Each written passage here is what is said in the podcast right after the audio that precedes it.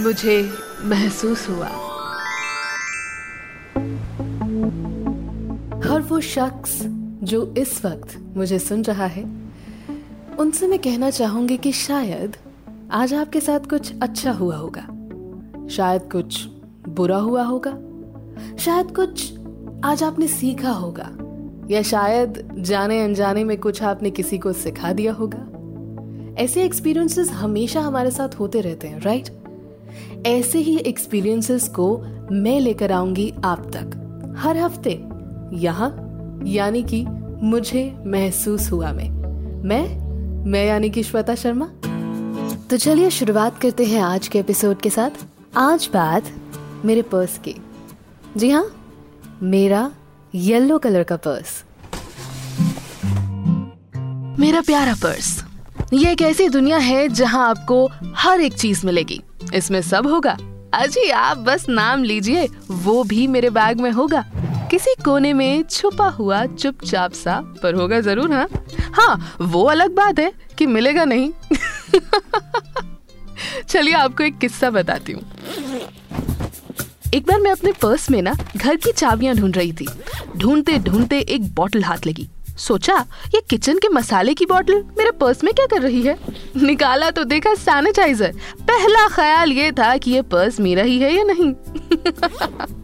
Thankfully sanitiser की expiry date एक साल बाद की निकली तो these days I use it I feel इस दौड़ती भागती दुनिया में ना अक्सर हम छोटी छोटी बातें भूल जाते हैं?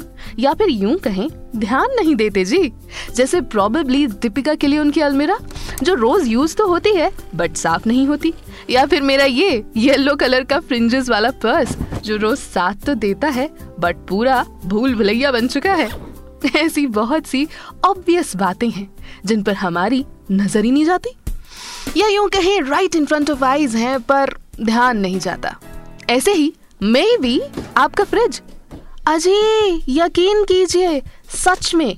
अच्छा एक काम कीजिए, अभी जरा अपनी मुंडी घुमाइए और देखिए अपनी फ्रिज की तरफ़। दिखा? कुछ दिखा? नहीं दिखा? अजय एज पे देखिए ना। धूल दिखी। सामने है, मगर नज़र आती नहीं। रोज फ्रिज खुलता है, बंद होता है, लेकिन वो धूल ना, वहीं की वहीं रह जाती है। आपकी नोएडा के पानी में काली होती पायल? या फिर वो सालों से पढ़ी हुई एक आधी पढ़ी किताब? उस कज़न का नंबर जनाब जिससे बचपन में बहुत बातें होती थी, लेकिन अब अब बिल्कुल भी नहीं। और ऐसे ही एक छोटी सी बात है, जिसको हम कर तो रहे थे, लेकिन शायद फोकस नहीं कर रहे थे। और अब जब दुनिया चिल्ला चिल्ला के वही बात कर रही है तो हम सब का ध्यान वहीं जाने लगा है। हाँ हैंड वॉश करना? I mean it is so basic we do it like every day पर कभी सोचा था if we are covering each and every spot of our hand with soap not if we are washing our hands for twenty seconds और not but now now yeah thanks to corona virus यार, कि हमें अपनी basic hygiene पर ध्यान दिला दिया। वरना मैं तो वो इंसान हूँ ना, टॉफी भी मज़े से ज़मीन से उठा के खा लेती हूँ। ये कह के कि फाइव सेकेंड रूल है ना?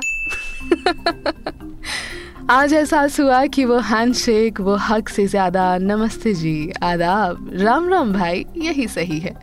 आई फील कि छोटी छोटी चीज़ें ना इग्नोर नहीं करनी चाहिए, क्योंकि ये कहीं ना कहीं जुड़कर बड़ी बन जाती हैं। इसलिए इग्नोर ना करें, ध्यान दें। मुझे महसूस हुआ। An ABP podcast presentation